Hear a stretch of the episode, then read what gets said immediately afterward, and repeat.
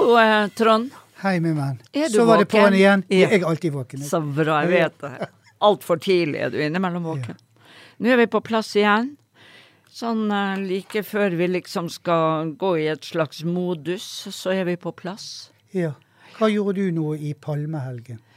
Altså, jeg var, jeg var litt lat i palmehelgen, så jeg tok med min datter ut på søndag, palmesøndag, og tenkte at vi får markere at dette er palmesøndag. Og så går vi ut, og så Vi kan jo i Bergen, som du vet, spise på restaurant, selv om vi får jo ikke alkohol nå.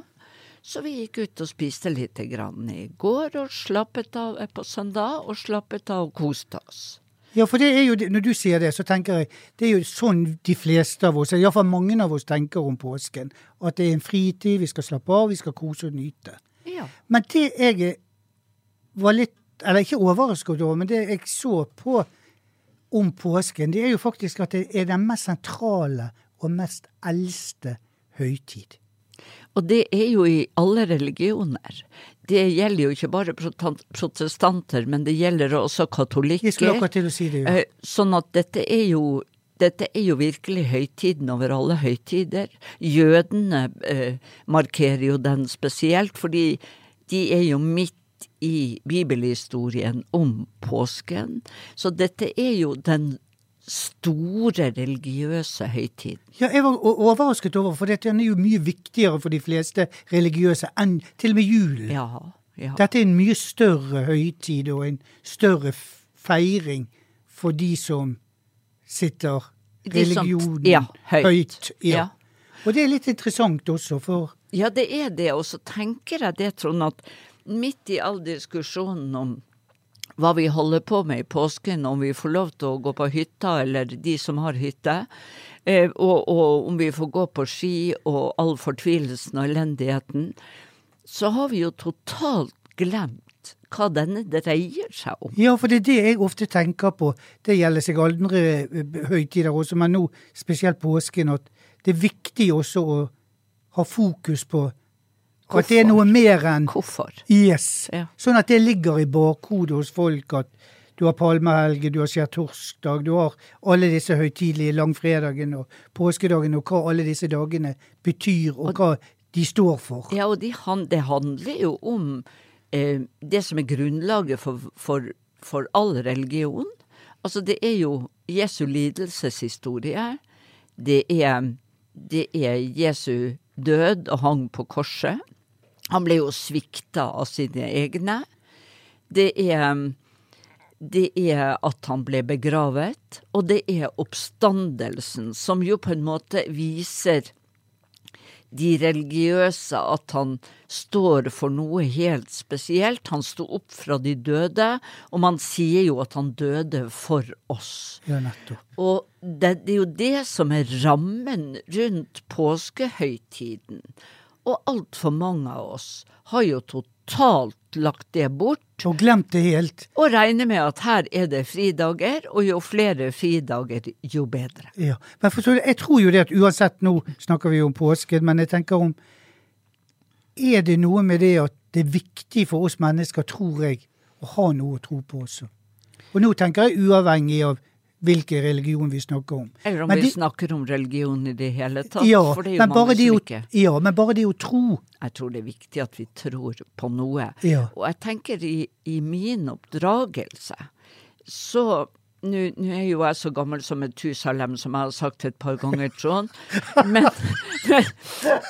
og innimellom føles det sånn, og innimellom føler jeg jo som jeg er fjortis, og gudskjelov for det. Men, men i, i min barndom og ungdom, før jeg skyndte meg å reise fra Nord-Norge for å oppleve verden, så var jo påsken Det handlet om å møtes. Det handlet om å gå i kirke. Det å være fast i kirke. Jeg har jo sikkert fortalt om det før, men vi hadde jo en hel benk i kirka. Eh, og, og denne historien om en mor som overdøver presten, den kommer jo til å gå igjen i vår familie hele tiden. Men det var uhyre viktig å markere påsken. Ja, for det var det jeg lurte på, for det var akkurat det du begynte på det før jeg fikk spurt. Altså, men hvordan var dine påskener? Hvordan Ja, det- feiret dere? Da tenker jeg utenom bare det med kirke, men hadde dere andre tradisjoner også? Ja, vi, ha, vi, hadde jo tradisjoner som jeg har tatt med meg, som er noe mer enn bare det å pynte til påske, men som er å markere de forskjellige dagene. Og i min eh, barndom og ungdom, det å ta frem kort eller spill i påskehøytiden, spesielt skjærtorsdag og første påskedag, det var som å banne i kirka, for de som vet hva det er. Så vi var Da var det de kjedeligste dagene, for det skulle markeres som en høytid, hvor det vi gjorde, det vi fikk lov å gjøre, det var ikke å gå ut og leke. Men vi kunne få lov å gå høytidelig tur med mor og far. Eh, pent dresset. Mor hadde på hatt, og pappa hadde på hatt, og hadde stokken med seg som han viftet litt med. Og så gikk vi tur, og så gikk vi hjem til formiddagskaffe hvis det ikke var kirke. Men når vi kom fra kirke, så måtte vi hjem, og da var det formiddagskaffe. Og da var det alltid bakt og gjort klart. Og som mødre flest den gangen, så sto jo mamma på kjøkkenet og hadde forberedt og lagde i stand lam og alt dette det var lam den gangen som, også. hørte til kirken ja. og påsken. Ja. Så det var høytid, og sto vel for meg til jeg ble godt voksen som gørr kjedelige dager hvor vi, de dagene vi ikke fikk lov til å, å hoie og, og ha det gøy. Men som allikevel har satt sine spor hos meg. På en positiv måte, På sant? en veldig positiv måte. Hvordan var dine påsker? Nei, for det er akkurat det jeg sitter nå og tenker over. Min påske var jo helt annerledes. Ja. Eh, troen lå jo i bunn på en måte. for Ja. det, det har jo noe med besteforeldre og foreldre som Ja. lærer oss om det. Men jeg hadde en mor som var fra Ulsteinvik. Der har navnet mitt Skeide. Og vi kommer da fra en gate der som heter i dag Professor Ankers gate. Så det var den, liksom den bakerste gaten i Ulsteinvik den gangen. Lånerfolket kommer vi fra. Morsomt å tenke på. Men nok om det. Og da var det det Skulle man på reise og skulle man gjøre noe, så var det å besøke foreldrene for min mor. Ja. Sant? Og da var vi med. Så påsken for oss, det var å reise til Ulsteinvik. Og der har jeg reist siden jeg var barn. Og helt til for to år siden, da solgte vi huset. Da vi var oppe i sommer igjen. Men, og der var de vanlige tradisjonene. Man reiser opp, eh, man eh, pynter med påsketing, påskeegg. Eh, man går på Vi hadde påskehaven. Og møter sikkert familie Ja, i besøker alle familie, sammenheng. Slektninger. For det, og da var det til kaffe og kaker til alle sammen Ja. for å si god påske. Og så er det som du sier, og så er det å lage påskemiddag med lammesteik. Ja. Eller, etter hvert så har jo det forandret seg også til kanskje bli pinnekjøtt. Men det er noe sånn varmt og godt over påsken for min del også. Men det som for meg har vært, det høres kanskje litt fælt ut å si, at men det beste med påsken for min del, det har vært da jeg har totalt fri. Ja. Helt og holdent. Jeg har aldri forventet Du, du fikk ingen telefon fra jobben at ting var skjedd, eller Nei, For så det var fred. det var fred. Og så der kunne jeg våkne om morgenen og sitte i sengen i flere timer og lese i en bok. Ja, jeg husker den påskefreden, og den har jeg, Trond, prøvd å dra med meg i Jeg har jo aldri reist på hytte. Aldri syns at det var gøy når våren begynte å komme og trekke mot sne. Så jeg har en påske hvor jeg er i byen og har bypåske. Ja, men det kan jo være like fantastisk. Det Det er, er jo det jeg har begynt med nå. Ja. Nå har jo jeg begynt med bypåske. Og du ser, det er en spesiell fred over byen når det er påske. For det var akkurat det som var poenget mitt. Ja. Nå har jeg fått den freden her i byen også. Ja. For dette utviklet jo seg oppe i Ulstenvik når mormor og morfar falt fra, og slektninger begynner det å bli mindre av. Så det var bare oss. Ja. Og ergo så ble det en tur i fjellet, gått eh, god mat, Ja. påskegård, krimt på TV, boken og hyggen. Men det som er poenget, er jo å skape tradisjon hos seg selv. Ja, for det, når du snakker om det, for det, da tenker jeg på det Jeg hadde hatt en utrolig god opplevelse med påsken min. Du snakker Ja. varmt om det. Men så skal jo vi tenke på Det er jo ikke alle forunt å ha det like bra. Det er ikke det. Men, men, men det, det, å tenke på Jeg tenker på en morsom historie når det gjelder påske. Jeg, tenker jo at været har forandra seg, masse har forandra seg, også nordpå, i, i løpet av de, de årene hvor klima og alt har blitt aktualisert. Den gangen så hadde vi alltid, en av dagene, så hadde vi huset fullt av gjester. For, for mamma var jo sånn som som lagde gode middager, og så lagde hun et kjempedessertbord oh, ja. og kaker. Og det var liksom det store clouet. Det har sikkert du opplevd. Ja, det var derfor jeg smiler og ja. begynner å le nå. Det er akkurat nå får jeg ja. de gode minnene. Ja. For kakebordet og dessertbordet Det, det måtte er, være det. Ja. Og den ene påsken jeg husker så godt, da hadde mamma og pappa selvfølgelig invitert bare voksne, og det måtte jeg finne meg i. Jeg var jo minst og var alene. Og, og, måtte være med de voksne. Og der var liksom lærerinnen, og der var presten, og der var husstellæreren, og der var Ja, du vet. Og det var musikk og sang, for det var det veldig mye. Og vi hadde piano, og vi spilte. Og så kom uværet. Og det endte altså med, Trond, at vi kom ikke oss ut av huset når kvelden kom. Så tolv mennesker overnattet i alle kriker og kroker i huset, inntil vår store redningsmann, eh, stedet på Melbos snemåke snemåker Randulf, endelig dukket opp tidlig på morgenen med traktor og måket, og måket eh, helt frem til trappa, og det var jo klart det var jo jeg som måtte ut og kle meg godt og måke trappa.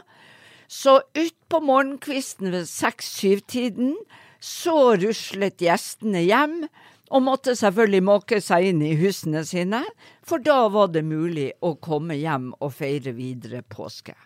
Så der er jo en del sånne morsomme ting. Jeg tenker, i dag tror jeg ikke det måkes noe sted, for det sner jo ikke ned noe sted lenger. Nei, for det, du snakker om det, nå fikk jeg også déjà vu ja. til uvær. Ja. Vi tok jo ofte Hurtigruten. Ja, også. å herre min Og det var ikke få ganger at han måtte snu ved Stad og gå til Måløy ja. og vente før vi kunne Før For at det skulle bli bedre vær. Ja. Ja, nei, det Sant? Og det var ikke rare båtene den gangen. Det var ikke noe Nei, det var ikke de cruiseskip. cruiseskipene. Nei. Men det er jo, derfor er det jo rart for oss, selvfølgelig, Trond, når vi får den her Bærum-diskusjonen. Eh, om, Ja, hva er det for ja, noe? altså, vi, vi, vi, må, vi må bare innom han nå, men jeg, jeg bare gir meg over. Og jeg tenker, det er jo altså hytta det dreier seg om i alle sammenheng. Og, og jeg bare gir meg ende over av elendighet. Ja, men virker ikke det arrogant? Virker ikke det eh, smålig? Virker ikke det For jeg tror faktisk det er bare 50 Ja, som har tilgang, ja, har tilgang til hytten. Men det betyr jo at vi er et ganske delt samfunn. Ja, vi er et splittet samfunn Ja. på, på den måten. Splittet hørtes fælt Ganske ut, men enkelt i to. Ja.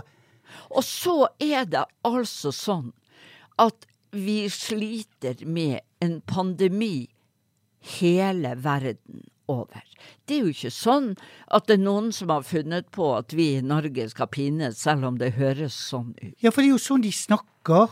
Og så jobber helsepersonell livskiten av seg for tida, og bruker tid på å skal vaksinere oss. Og så skal de i Bærum av alle, og nær sagt de trengte vel ikke mer det der stempelet om at der bor de som har tilgang til alt. De avlyser vaksinasjonen i påsken, for folk vil ikke komme. For de skulle på hytten. De er på hytten. Men da er spørsmålet. Jeg har jo en oppfatning av at dette er en felles dugnad som vi alle må være med på. Dette er ikke en dugnad for noen, og for noen andre slipper unna. Det er jo heller ikke sånn, Trond, at det er at du og jeg skal få vaksine som er viktig. Men det som er viktig, er at alle skal få vaksine fortest mulig. Så samfunnet kommer tilbake Så til vi noenlunde kommer i normalen. Og det tjener jo alle, jeg går ut fra også de med hytte i Bærum, at de har en næring eller noe de driver med som de har lyst til å drive med. Og da syns jeg Men det, jo, det viser seg jo, det er jo heller ikke bare i Bærum. folk kan jo ikke komme og ta vaksine, for det passer så dårlig. Ja, men så du også når du snakker om vaksinen. Ja. Du så jo de på Gran Canaria. Åh, må vi innom det? Ja, vi er nødt til å snakke om det. Altså, jeg var, Var ikke du flau? jeg var så forbanna. Jeg ble sint, jeg ble skuffet, jeg ble irritert, Ja. og jeg blir altså så oppgitt.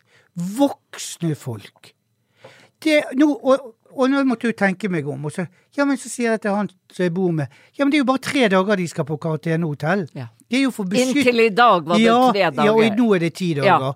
Men det er jo for å beskytte andre, for ikke vi skal ha den spredningen. Men det var jo ikke viktig for dem i det hele tatt. Var ikke det en som stakk av i går òg? Jo, Med full utrykning. men det var jo ni til sammen som hadde stukket av fra karantenehotell. Ja, men når du snakker om dette, for da kommer vi inne på, på uh, disse folkene som eh, hva si, eh, skal ha denne vaksinen. Her står det folk som er desperate i kø og vil ha den. Ja. Og så er det andre. Fikk vi svar på om disse vaksinene ble kastet, eller ble Nei, de var jo ikke åpnet. Så De var det var ikke jo greit. greit, ja. men, vi er jo, men la oss holde oss til karantenehotellet når vi snakker om det.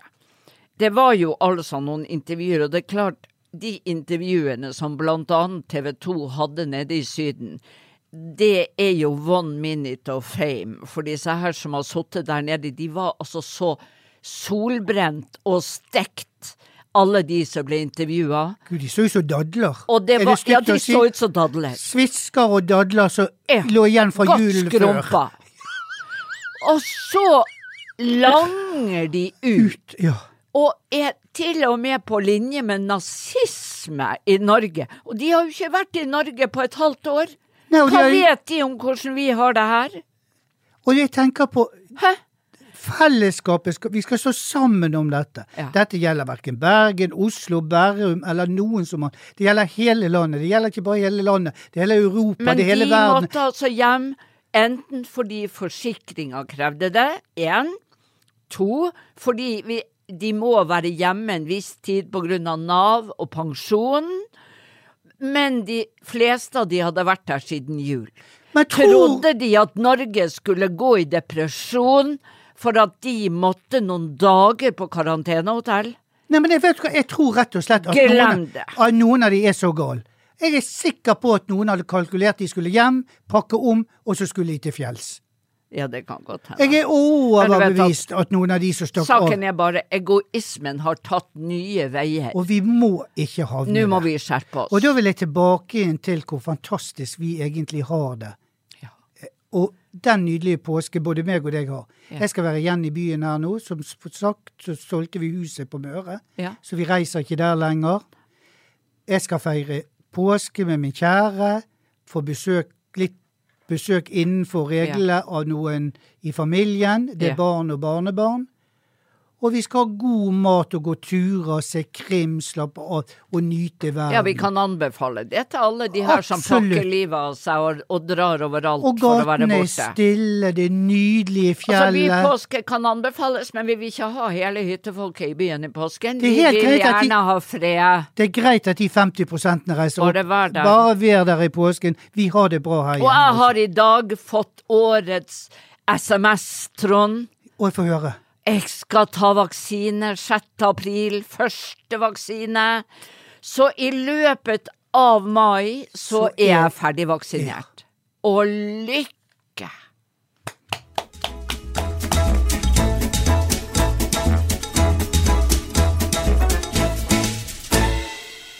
Det er jo tungt i denne tida, Trond, for mange. Og, og jeg må jo innrømme at noen dager syns jeg er tyngre enn andre. Eh, jeg lurer jo på det som sikkert alle lurer på. Kommer vi ut av dette her? Hva skjer? Hva slags muligheter har vi? Skal vi la være å håpe på alt mulig fremover og bare ta det som det kommer? Og hvor lenge skal dette vare? Ja, for det, når du snakker om det, Trude, så er det det der med at meg og deg kjenner hverandre så godt. Ja. Jeg merker på en melding fra deg om du har en god dag eller en dårlig dag. Eh, Nettopp, det var det jeg skulle til å si. Ja. Det merker du på meg også. Ja. Og jeg tenker på det at jeg har min samboer, jeg har tak over hodet, jeg har mat i kjøleskapet. Jeg har min jobb. Ja. Jeg har arbeidskollegaer, og jeg har en fantastisk familie. Jeg har alt rundt meg som betyr mye for et menneske og for et liv. Men allikevel syns jeg det er tøft. Og jeg har hatt dager jeg har syntes det har vært kjempeslit og krevende. Fordi at du skal gjøre alt så bra som mulig i forhold til smittevern. Ja. Holde alle reglene, oppføre det og gjøre det. ja. Men du kan gå på jobb hver dag. Yes. Altså, Så, og så tenker jeg på Ja, så, for, så ser jo vi her i Bergen, for eksempel. Vi kan jo være litt lokal av og til. Eh, det var jo oppslag her nå i går om Harald Hove i Høyre i Bergen, som er gruppeleder og som har stått fremst, og som har vært gjennom litt, eh, litt av hvert i livet i den siste året, og som plutselig møter veggen. Ja, for, det, for det, det er jo litt av tingen og litt av greien. Ja. Selv om alt tilsynelatende er bra. Så er det ting som går innover oss. Ja, det er nettopp det. Og det er jo sånn at både du og jeg og mange der ute har vært der. Der hvor, hvor vi i grunnen kjenner at det er ikke så veldig mye å glede seg over i livet i en stund. Det blir tungt og trasig. Jeg var der under saken min. Du har hatt dine perioder. Det å drive for seg sjøl har jo ikke alltid vært like enkelt. Nei, det har vært tøffe tak der også. Og så Og vi har jo venner som sliter nå. Ja, jeg tenker bare på det at vi har jo et veldig godt vennepar som Ja. Ja, og, og en av de har problem. Altså, vi, vi kan sikkert, både vi og de som lytter, finne noen i sin nære sfære som sliter for tiden. Ja, for jeg tenker på det Tenk på noen av disse som har hjemmekontor. Ja. De sitter hjemme et år uten, selv om du har dine kjære rundt deg. Ja. Så blir det så spesielt, for du får ikke påfyll. Nei, Du, du trenger det i livet ditt, og påfyll av andre ting ja, og også. derfor syns jeg det er så viktig. Eh, Jeg ser jo at veldig mange av disse som møter veggen, de henger seg fast i det at eh, Og jeg tror det er den der indre drivkraften om oss, om at vi kan ikke innrømme at vi ikke klarer oss så Nei, godt. vi skal være så sterke. og vi skal være så sterke, og du kan, hvis du har vondt i magen, eller hvis du skal opereres i hofta, eller hvis du skal noe sånt, så er det veldig konkret. Men den psykiske plagen, den skal vi liksom forsøke å skjule med at jeg kan være halvveis på jobb, jeg kan bare eh, Jeg kan klare den og den jobben litt, men jeg tror jeg trekker meg litt tilbake troen på at det der med å ha det samme presset på seg, bare i litt mindre grad, at det hjelper. Mitt eneste råd er forlat alt det du gjør til vanlig. Gjør noe annet. Ikke tro at du skal gjøre ting halvveis, eller at du skal klare, eller at du må klare. Du må ingenting. Det du må, det er å komme deg ut, bruke frisk luft, snakke med venner, sosialisere deg, sov og hvil mye, men la være den derre 50% psykisk syk-varianten. Det er noe forbanna tull, og det tar dobbelt så lang tid å Ja. komme seg igjen. Ja, for det, du, du sier det så greit, Trude. Jeg opplevde dette for mange, mange år siden. Ja. Da jeg gikk på en smell. Ja. Eh, min søster bestilte tur til meg den gangen på Finnskogtoppen, så jeg dro opp der og fant ut av det. Ja. Og jeg husker det første jeg måtte lære meg, det var å si nei. Slippe. Gi Slippe. F og slippe alt. Ja. Og etter det så lærte jeg noe. Og det vil ikke si at jeg ikke har gått på en smell siden. Nei. Jeg har gått på flere smeller siden, men jeg lærte det redskapet den gangen med at nå må jeg si nei. Og det har hjulpet meg så mange ganger. Og så var det en annen ting, for jeg hadde to timer hos en psykolog for 30 år siden. nå. Ja. Og da var det akkurat det samme som skjedde. Jeg beklaget meg på første time. Andre time satt han lenge og så på meg. Og så sier jeg ja, men skal ikke du komme med en løsning? De skulle løse alt, det skal du gjøre Nei! Yes, sa han. Du har redskapene, du må bare gjennomføre de. Og- Og det er ofte det tyngste, men det er også det klokeste. Så, så dere der ute, gi litt slipp. Yes. Ja, det er greit at det er deilig å føle seg uunnværlig, men det er like vidunderlig å slippe alt og tenke kun på seg selv. Og psykisk syk er minst like viktig som å være fysisk syk, og da tar vi fri og gjør noe annet. Lykke til, dere som sliter. Vi er her for dere. Hør på podkaster. Kos dere. Gå tur, sov. Ut i naturen nyt, og sov. Og lær det viktigste. Si nei til ting. Jepp.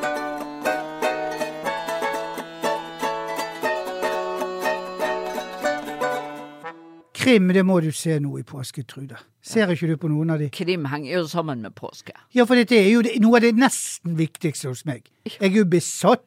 Jeg så åtte episoder av en i går. Ja, du må ikke fortelle noen ting. Nei, åtte episoder. Jeg lot meg litt friste av at det lå på nett, men så tenkte jeg jeg skal se det lineært litt fremover. Og når det blir så spennende at jeg er på å dø, så skal jeg se resten på nett. Altså, det er flere. ikke den? Én, to, tre, fire, fem. Og det var bra. Helt topp. Men du vet, Det er jo noen som er bedre enn andre. ja. Jeg er ikke selektiv nå, for jeg Nei. elsker krim. Men- Men ser du på andre ting også Jeg må jo, det gjør jeg jo, men altså krim, både i bokform Ja. og på TV-påsken, det henger jo sammen. Ja, men tror du det med krim For jeg tenker av og til, for det er jo enkelte som syns det er litt sånn litt for enkelt. Nei. Men tror ikke du livet av og til er så komplisert noen ganger, Jo. eller så strevsomt, eller At vi må hoppe av litt. Er sant og tenke på noe helt annet. Og når vi har fri, når vi har masse tid, og når vi ikke behøver å sove klokka ti om kvelden, sånn som du legger deg, men kan ligge litt i Nei, sengen begynt og se jeg er på halv elleve, elleve nå. Å, gud! Og så se på, på, på, på iPad Ja. på senga. Å, det elsker jeg! jeg elsker du det. òg? Ja. Yes.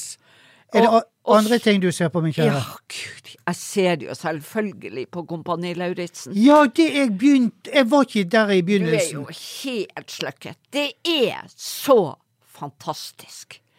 Altså, enten de sliter eller de er gode. Men Morten og han eh, Morten og Harm, Adam, ja. Vegard Harm Ja, jeg så på de i går. De er imponert. Ja, men, men hun som vant Du som er Grand Prix Ja, jeg så hun, gud! som vant Grand Prix i Ja, fjor. kjempedyktig.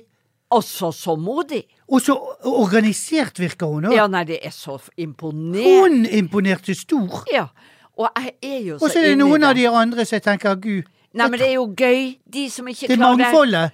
Jeg blander meg jo med de som ikke tåler vann, som er livredd for å få hodet under vann, som kommer, hadde kommet til å slite etter tre og et halvt minutt i oppoverbakke med sand. Altså, det er jo min assosiasjon. Så jeg hadde jo vært du, jeg hadde jo vært Vegard Harm og ligget der og, og Ja, jeg skal ikke kritisere en av de, for jeg er sikker på jeg hadde dødd av hadde jeg vært Han med. fikk sånn pass av Morten, sin egen nære venn. Men de har et varmt hjerte Ja, for Det er jo bare kjærlighet. Men han sa jo på podkasten deres Ja. Ja, det var vel noen minutter hvor du ikke hadde fått oppmerksomhet av TV-kamera. Og så måtte du lage litt show. ja, så han klarte å få det, ja. Ja da, så han fikk jo Men og så var det jo selvfølgelig De må jo finne noen sånne spesialister når det er noen sånne som besvimer eller et eller annet. Ja, for, for det fikk jeg ikke jo, med i går. Du hadde jo funnet så mange spesialister som hadde sagt at de ville jo ikke lagt Vegard få lov å fortsette i, i, i eh, Kompani Lauritzen etter at han svimte av. Nei, det Men besvimte han? Ja, Virkelig? Nei, dette må du se. Ja, Han litt besvimte til de grader. Gjorde han det, altså? Ja, Men fikk ikke de bare en liten bit smilsjokolade når de gikk om morgenen? De hadde Ingen frokost? eneste smil på ett døgn. Ja, Ja, sånn og det er jo ikke rart. Og, og han er nå vant til å få litt mer enn en smil i seg. Og så er det jo Ja, ja, nå tenkte jeg på mat, Ja, men Ja, det var mat du var ja. Og så uten noen Det kunne være mange behov som gjorde at han Ja, svimte. ja, ja, ja, nei, vi, ikke la oss gå inn på Ja. det. Men Trude, når Ja. du snakker om det Jeg fikk jo telefon her en dagen. Ja, når vi først er på, på, På- medier. I media, ja. Ja. Av NRK P1. Lørdags... Liv Lørdagsliv. med Kari Slottsveen. Ja, gud, jeg fikk jo heldigvis hørt deg. Ja, og så ringte de, og så spurte de om jeg ville være med, for det var palmehelg, og de skulle innom forskjellige ting. Og blant annet skulle de snakke om palmehelgen. Så var det blomsten Palmen. Og så var det, du husker også Loddefjordpalmen. Ja, Jokkapalmen, egentlig. Ja, men Loddefjordpalmen, den på hårfrisyren. Å ja, gud! Grorudpalmen. Ja, for det hun introduserte deg med, det var jo da selvfølgelig ved siden at du hadde podkast med meg og sånn, og at du var frisøren Ja, det visste jo ikke jeg noen ting Nei, om. for det hørte ikke du. Nei. Så var det at han skulle snakke om frisyrer på 80-tallet. Og vet du hva, vi var jo innom dette. Når jeg snakker om 80-tallet, så er det en varm tid i livet Ja. mitt. For jeg startet butikken da. Ja. Vi hadde en storhetstid. Vi var med på så mye gøy. Og da gøy. var det jo frisyrer med stor F. Ja, vet, vet du hva, for folk var så eh, Som jeg sa på radioen da også, hvis du ser på en fotballbane av jenter som spiller, eller håndball blant jenter Du vet ikke hvem som er der ute. Alle make. Å nei, det er min datter, nei, det er min datter, å nei, det er min datter. Alle er helt make. Ja. Jeg savner det at folk tør å være litt individuelle. Ja, men 80-tallet var jo Var det slengbukser, og var det farger, og var det alt? Fantastisk! Vi så jo ikke ut. Ja, men så kom punken òg. Ja, Ja. og vidunderlig. men det, ja, for det var mangfoldet jeg tenker Ja. på. Det at folk tør det. Og du Men- formidla jo det så bra, men det var en historie, Trond. Oh, ja. Så har du, apropos det at folk så fargerike ut, så var jo ikke Trond Skeide Johansen den som blenda inn med mengden i de Nei, dager. Gud, det Hine stemmer. våre dager. For det så skjedde. London-turen. Jeg skal ha historien, Trond. Ja, du skal få han. For Ja. det så skjedde, jeg var i London. Og da hadde En vi av tusen ganger. i Yes, London. for vi var i London da non-stop hele tiden. Det var jo der Osasun, eh, Trevor Sorby, Ellen International og alle disse store. Tony and Guy. Ja. ja, ja. Og vi var på kurs der. Det var fantastisk. Det var vel der trendene Ja, ja, den gangen var det der gangen. alt skjedde. Ja. Og det første man gjorde når man kom til London, det var å dra på shopping. Men dette var i vinterstid, og jeg hadde altså da kjøpt meg Fosi-pels. Ulveskinnspels. Helt i bakken. Vet du at jeg hadde det òg, da? Hadde du òg? Fots i ulveskinnskåpe. Ja, kom igjen. Jeg var så fjollete. Og jeg hadde helbleket håret mitt. Og du sminket på det øyne og munn, og det var smykker i ørene. Og jeg hadde på meg en under Hvis ikke jeg husker helt feil, feil det som jeg hadde på meg, så var det en skinnbukse, og så var det en gull arméskjorte. Men nok med det. Utenpå denne pelsen hadde jeg et skjall som var laget i en trekant, med kasmir på ene siden, og så var det semskeskinn på andre. Og så var hele kanten nede, veden, kantet med eh, minkhaler. Og dette var et svært skjold. Dette var en venninne av meg sitt skjold. Og den tok du utenpå pelsen? Dette gikk jeg utenpå pelsen, og når jeg kom ut av drosjen Hvor skulle du da? Da skulle vi på en diskotek i London som het Limelight, som var i en kirke. Så såpass, ja. Ja. Ja. Og ut av drosjen kommer vi Var rett det uten sånn superpopulært ja, sted? ja, ja, Altså, jeg må vite dette mer var, om dette. dette. var det hotteste av det hotte. Ok, så da var Du det køer var store køer opp trappene, på, og vakter, og det var ofte store, svære karer som sto og passet på. Noen ganger pekte de på de i køene. Dere tre får komme inn, og dere andre kan bare gå. For de så an folk, og du kult Men det var jo sånn. Ja, du skulle Ja. være type og alt for å komme inn på disse stedene. Og av gårde får vi ut av drosjen og denne svære køen. Og jeg tenkte for meg sjøl, ja ja, her er det bare å gå rett mot døren og håpe på det beste. Det kom som et sjokk. Ja. Men på vei ut av drosjen så var jeg på vei til å miste dette skjallet utenpå denne fotskipelsen. Så jeg grep nå bare fatt i ene hjørnet. Så det kom jeg da slepende med. Og med meg hadde jeg to eh, kollegaer. Hun ene hadde Ellen Ford vært i Bergen for å hente tre ganger. Ja. Hun var supervakker. ja. Så du bare hadde Ja. sjalet henslengt over skulderen Og disse to vakre damene med, ja. eller jentene. Ja, Og jeg så ikke ut. Et, jo, den gangen syns jo jeg det jeg var gjorde kul. du helt sikkert. ja. Men opp trappene for jeg, og uten noen ting så åpnet dørene seg. Og inn for vi hele bunchen. og de andre lurte jo på hva skjedde nå, Trond. Hvorfor skjedde dette?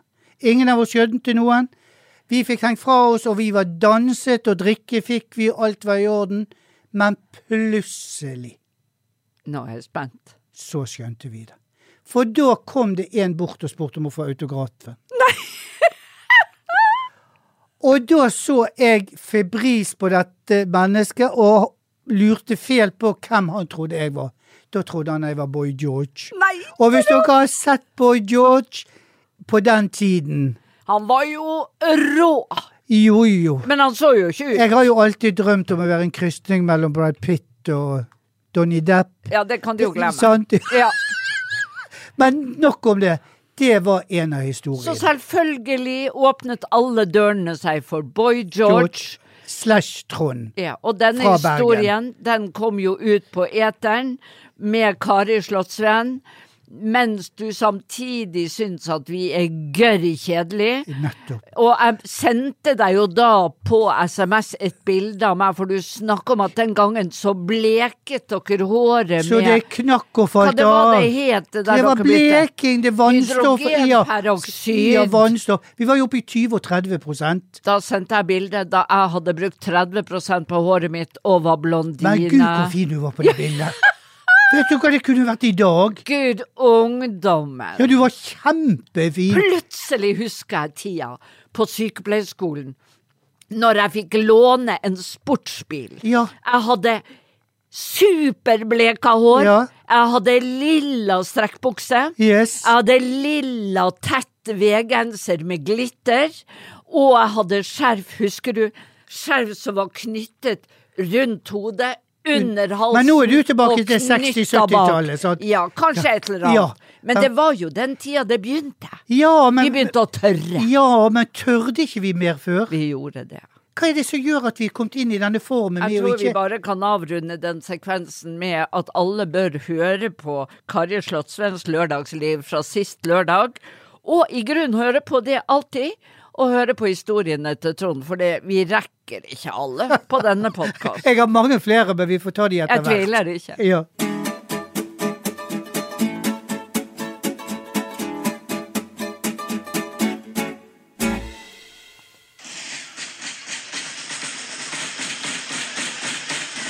Ja, Trond. Altså, vi, vi lurer ikke på hvor du vil hen nå. Nå er det buekorps, og da er vi jo på 17. mai 2021. Altså, hvordan blir denne 17. mai? Nei, vet du hva jeg tenker på, Trude? Nei. I fjor så skjedde jo det samme at vi måtte avlyse deler av 17. mai. Ja. Det vi gjorde da, eller det jeg pleier å ha både søsken og vi pleier å være en 15-20. Ja.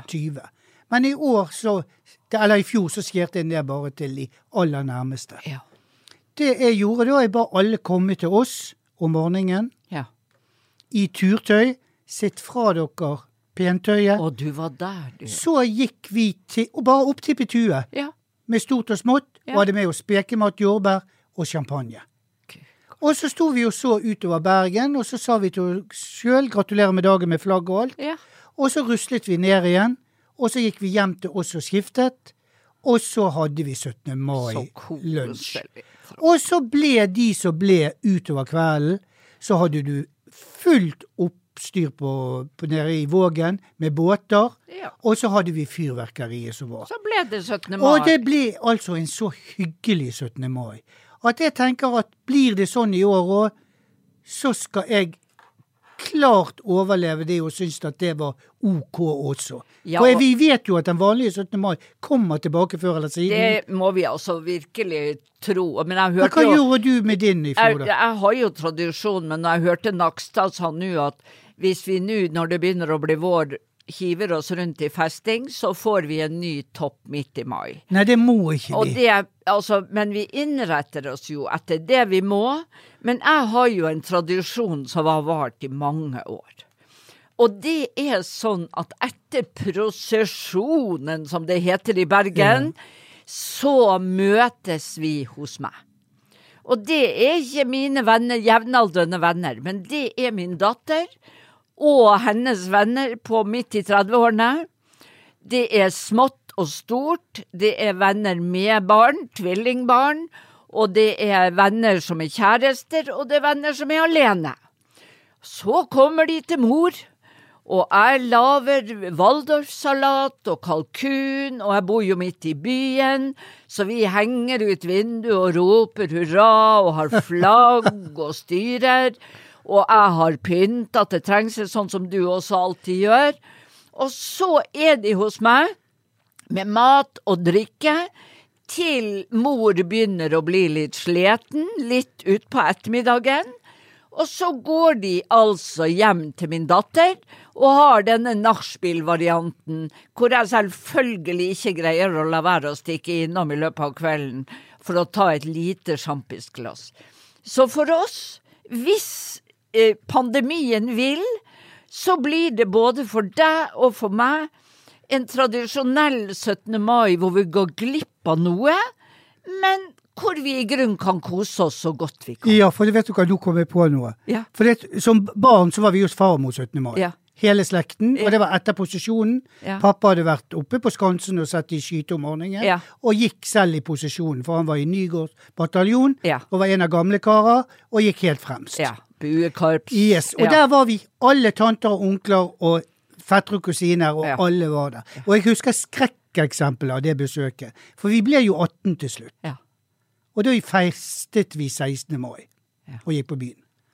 Og jeg husker den 17. mai min far kom og vekket meg, og jeg prøvde å si til min far jeg blir ikke med i dag, for jeg orker ikke.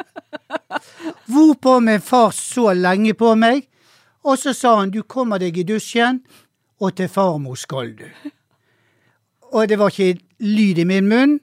I dusjen gikk jeg, og til farmor gikk jeg. Så det er noen ting i livet vi bare gjennomfører. Vi har disse tradisjonene Ja, som vi innimellom syns er grusom, men når vi blir litt eldre, Elsker de. elsker de. Kommer aldri til å slutte med at sånne høytider er fantastisk. Så det blir en slags 17. mai allikevel, Trond, på oss alle. Tror nå jeg. ja. Og så får vi ikke deppe, men vi får igjen håpe at til neste år da så blir det barnetog. Ja. Men vet du hva jeg syns da så det er det tøffeste? Det er fordi at alle Du ser på forsiden av BA i dag. Ja. Eh, der er folk, for, eller disse russen, Ja. fortvilet. Jeg syns synd i dem. Jeg har vondt av dem. Er ikke det trist? Jeg tenker på at det er Det var en som så godt sa det på TV her, at det var jo den tida, det er jo den tida vi tenker tilbake på som noe av det gøyeste i livet. Du knytter kontakter og alt. Og du får første kjæreste, og du får første kyss, og du skal rulle med buss hvis du Og kan. da, unnskyld at jeg sier det, men Ja. nå blir jeg engasjert. ja, nei, Så hører du du disse tullingene i Bærum. Er vi på Bærum, Ja, vet du hva, da kommer jeg tilbake til det. Er det noen som er synd i, så er det de russen. Ja. Ikke om disse tullingene på Kanariøyene kommer seg hjem eller ikke, eller disse Bærum-folkene som gir Som å være på hytten. og ikke ta sprøyten. Ja. Vet du hva, de burde skamme seg. Mens russen, de står på for fellesskapet. Nettopp, det var det som var poenget mitt. Skulle de ikke skamme seg, så vi må bare hause opp ungdommen, og så må vi håpe at selv om de går glipp av russetida rundt 17. mai, så får de russetid litt senere på sommeren, hvis vi lar være å gå på hytta når vi skal ta Og hvis dere lar være å rømme fra. Karantenehotellet. Skam dere! Skam dere, dere så til de grader.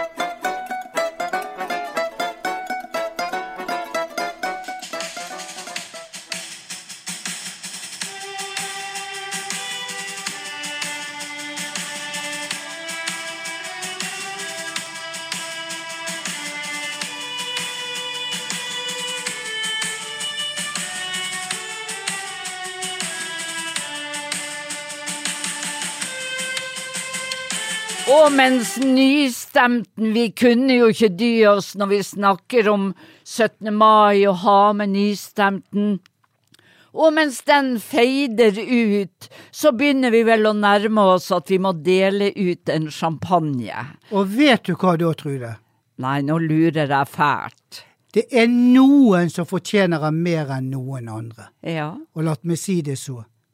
Det er ingen på Kanarien og ingen i Bærum. Det er russen! Russen! Ja.